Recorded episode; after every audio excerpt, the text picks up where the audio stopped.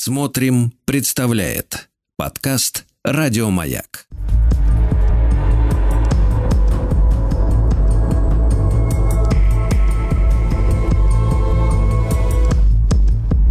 Холодные игры. Дорогие товарищи, доброе утро. Наша очередная встреча с Евгением Юрьевичем Спицыным, историком и публицистом э, в рамках нашего проекта, посвященного истории противостояния советского и антисоветского блоков. Евгений Юрьевич, доброе утро. Очень рад нашей новой встрече. Да, взаимно. Спасибо, доброе утро и вам, и нашим уважаемым зрителям и слушателям. Да, Евгений Юрьевич, ну мы сегодня добрались до Чехословакии. Эту страну так очень быстро, как-то э, спешно даже, я бы сказал, попилили после краха Советского Союза, там в самом начале э, 2090-х годов, да, на Чехию и Словакию. А э, вот э, что происходило с, этой, с, этой, с этим государством, которое в советское время, я помню, во многих даже художественных фильмах, чуть ли не в Бондиане даже, то есть и в иностранных, подавалось как некий шлюз, а, где, который, то есть эта страна была наводнена шпионами и, и нашими, естественно, и натовскими, и американскими, там противодействовали разведки друг другу. Вот э, как мы смотрели, да, на роль Чехословакии в нашем блоке? А, ну, вы абсолютно правы, что Чехословакия действительно была наводнена представителями разных разведок, причем не только западных, но даже Масада. Израиль тоже делал особую ставку на отрыв Чехословакии от советского блока. Если будет время, мы попозже об этом поговорим отдельно, особенно применительно к событиям Пражской весны, поскольку Израиль там сыграл довольно существенную роль. А если говорить вот о событиях послевоенного периода, то надо напомнить, что Чехословакия оказалась одной из первых жертв гитлеровской агрессии. И э, сразу после ликвидации чехословацкого государства возникли два центра чехословацкого движения сопротивления. Значит, один центр – это так называемый Комитет национального освобождения, который возглавили бывший министр иностранных дел, а затем и президент Чехословакии Эдвард Бенеш и лидер Чехословацкой народной партии Ян Шрамок – был первоначально создан в Париже, но незадолго до оккупации Франции гитлеровскими войсками этот центр переместился в Англию. Сначала в Лондон, а потом в его пригород. А, э, значит, на территории Советского Союза был создан э, второй центр чехословацкого сопротивления, в частности в Москве, а, который приютил тогда всю коммунистическую иммиграцию во главе с Климентом Готвальдом. Я напомню, что Клемент Готвильд, он еще с 1929 года был генсеком ЦК КПЧ. А в 1935 году на седьмом конгрессе Коминтерна он стал и одним из секретарей исполкома Коминтерна, то есть занял довольно видный пост. А, когда началась уже Великая Отечественная война, то Москва, как это ни странно, признала иммигрантское правительство в Лондоне. То есть, если польское иммигрантское правительство Москва не признавало, то чехословацкое иммигрантское правительство она признала. И, естественно, это обстоятельство не могло не подтолкнуть коммунистов к поиску путей сближения. И уже в декабре 1943 года а, состоялись переговоры между представителями вот этих двух центров, которые рассмотрели разные проблемы и по итогам подписали соглашение о координации э, своей деятельности.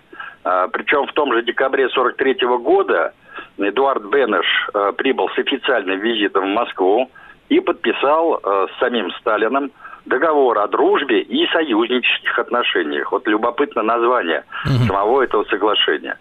Да. Ну и, э, как уверяют многие историки, э, значит, вопреки вот широко распространенным домыслам, что, дескать, э, Э, все переговоры Беннеша с тем же Клементом Готвильдом были, э, значит, навязаны, по сути дела, Москвой. Никакого нажима ни на ту, ни на другую сторону э, никто не оказывал.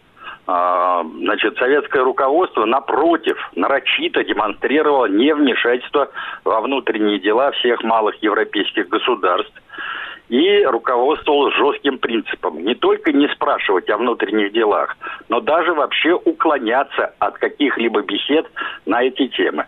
Это была установка Молотова, который, я напомню, тогда возглавлял НКИТ, то есть Наркомат иностранных дел, и э, который дал э, соответствующий циркуляр всем нашим дипломатам, в том числе и во взаимоотношениях с так называемыми иммигрантскими правительствами. А уже в начале марта 1945 года, опять же, в Москве, представители вот этих двух центров – а, значит, подписали договор о создании так называемого национального фронта чехов и словаков, которое объединило все антифашистские патриотические силы. Прежде всего, а, политические партии, в том числе Компартию, а, дальше Народную партию Чехословакии, Чехословацкую национально-социальную партию и социал-демократическую партию. Господи, сколько же там их было-то, а? Ой, их полным-полно было. Причем я хочу сказать, что вопреки, опять-таки, устоявшемуся мнению, идеи социализма в Чехословакии были чрезвычайно популярны. В том числе и в довоенный период. Не надо представлять дело таким образом, что Москва насильно навязывала эти идеи. Нет-нет. И вот э, уже в апреле 45 года на освобожденной территории Чехословакии, я напомню, что окончательно Чехословакия будет освобождена уже после подписания акта о капитуляции. Так вот, э, в городе Кошице Эдуард Бенеш сформировал новое правительство Национального фронта, и в основу деятельности этого правительства была положена так называемая Кошицкая программа, которую разработали коммунисты. Угу. Вот что любопытно. Причем, э, значит, в составе правительства произошла небольшая рокировка. Значит, о чем идет речь? Э, Ян Шрамок, а, который был главой а, лондонского иммигрантского правительства, ушел в отставку. Значит, новым главой чехословацкого правительства был а, назначен лидер чешских социал-демократов Сденок Ферлингер, а Шрамок и Готвальд стали вице-премьерами. Причем тогда же произошла рокировка и внутри самой КПЧ. Значит, Климент Готвальд после стольких лет пребывания на посту генсека пересел а, в кресло председателя ЦК КПЧ, а новым генсеком стал Рудольф Сланский. И, э, значит, э, в целом в состав вот этого нового правительства вошли представители шести политических партий. Ну, те партии, о которых я уже говорил, плюс еще Демократическая партия Чехословакии и Народная партия Чехословакии. В основном все эти партии были центристского и левого толка, то есть таких откровенных консерваторов – в составе этого правительства не было. Понятно, что лидирующие позиции в новом кабинете заняли коммунисты и левые социалисты, которые связывали будущее Чехословакии исключительно со строительством социализма. Причем э, в тот период вот эти два понятия, демократия и социализм, настолько укоренились в сознании всего чехословацкого народа, что тогдашний лидер чешских национальных социалистов Петр Зенкл заявил, я вот цитирую, что он сказал. Тот, кто решился бы в тот момент выступить против этой константы, исчез бы в политической пропасти. То есть в той константы, что демократизм и социализм, это есть а, суть одно и то же, понимаете? Причем, надо сказать, что Сталин в тот период довольно активно встречался с лидерами Национального фронта, и с Готвальдом, и с Бенешем, и с многими другими. И он всем им рекомендовал ни в коем случае не торопиться с проведением социалистических преобразований и установлением прообраза советской власти в стране. Кстати, об этом же в разговорах с теми же чехословацкими коммунистами, тому же Сланскому, тому же Готвальду постоянно говорил и Георгий Димитров который, как известно, а, возглавлял исполком Коминтерна, а потом уже с начала 1944 года он стал главой отдела международной политики ЦК ВКПБ и занимал этот пост вплоть до декабря 1945 года. И только в конце декабря 1945 года с разрешения Сталина он вернулся в Болгарию и э, стал одним из лидеров уже народной Болгарии. А до этого Димитров был довольно высокопоставленным сотрудником именно аппарата ЦК ВКПБ.Мало кто об этом знает. Кстати, угу. он Евгений оставил да, очень да, интересные да, да. дневники. Да, об этом обязательно сразу после короткой рекламы. Евгений Юрьевич Спицын, э, историк и публицист в нашем специальном цикле «Холодные игры», посвященный, посвященном истории холодной войны. Ну и сегодня наш разговор о Чехии как вы понимаете.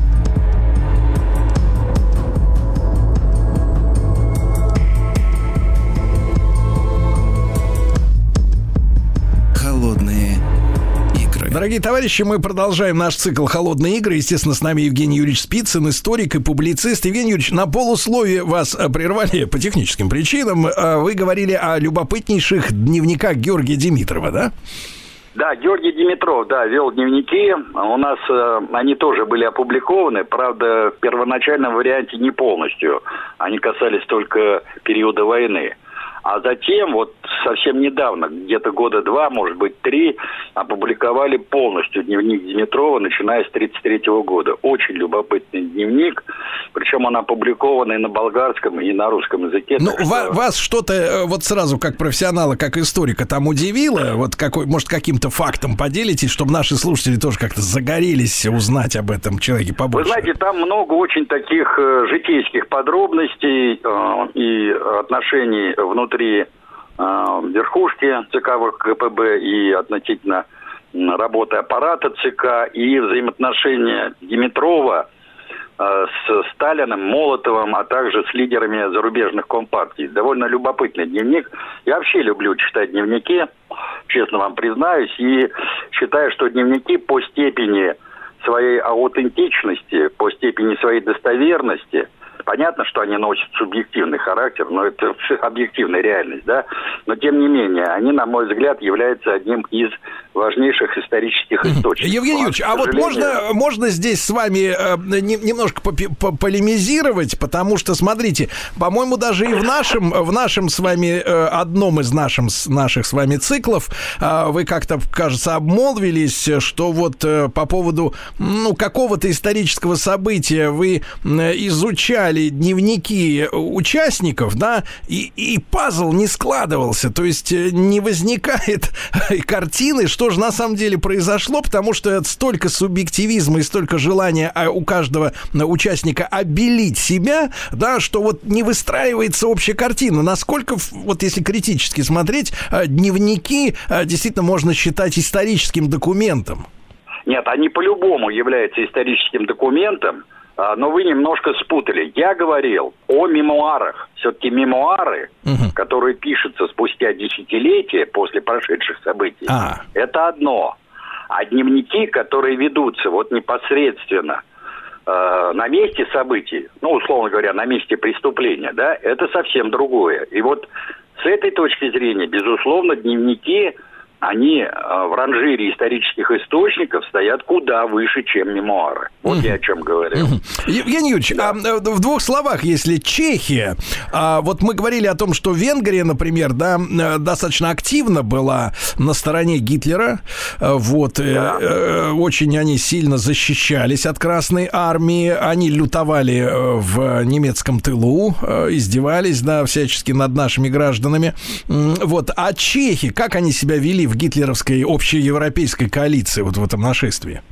Но дело в том, что Венгрия-то сохранила свою государственность и стала военным сателлитом нацистской Германии. Там тоже был, э, ну, по сути дела, профашистский, а затем уже э, присалаший и откровенно фашистский режим. А Чехословакия была уничтожена как государство и была включена в состав э, Третьего Рейха. И Чехия сами непосредственно в боевых действиях практически не участвовали. Но, тем не менее, чешская промышленность была включена, активно включена э, в боевые действия на Восточном фронте, поскольку там традиционно, еще с 19 века, была довольно мощная, тяжелая и оборонная промышленность. И значительная часть, например, тех же немецких танков, автомобилей делалась именно на предприятиях Чехословакии. Ну, далеко за примерами ходить не надо, знаменитая «Шкода». Да, понимаете? конечно. Евгений Юрьевич, а вот непосредственно люди сами, насколько чешские части, ну, если они были такие этнические, э, себя показали? Да нет, на Восточном фронте чешские национальные части не воевали. При этом я хочу сказать, что в Чехословакии, например, в отличие от э, других стран Восточной Европы, было довольно мощное действительно движение сопротивления. Ну, вспоминайте знаменитое словацкое восстание. Дальше события в Праге, то же самое. Дальше убийство Гейдриха, хотя оно было организовано э, британцами, это предшественник Гиммлера. Так вот, э, в 1942 году, но э, реализовывали это, э, эту операцию именно чехи, Поэтому тут, знаете, как не надо черной краской мазать и говорить о том, что все чехи легли под нацистский режим и верно служили нацистам. Но я просто пробрасываю такой, фактом. пробрасываю такой мостик, пытаюсь прощупать ситуацию, да, связанную уже с 68-м годом, да, где мы, а, как мы понимаем, все-таки достаточно большое количество недобитков повылазило, как говорится. Там вообще любопытная ситуация. Мы об этом, я надеюсь, поговорим отдельно.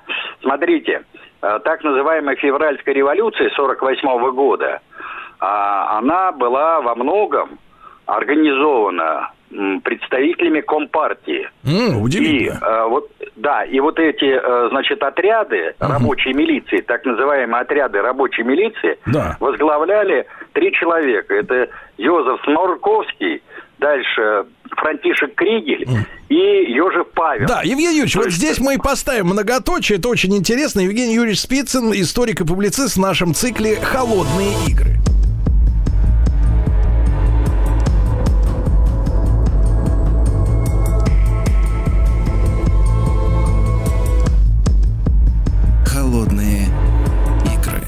Еще больше подкастов «Маяка» насмотрим.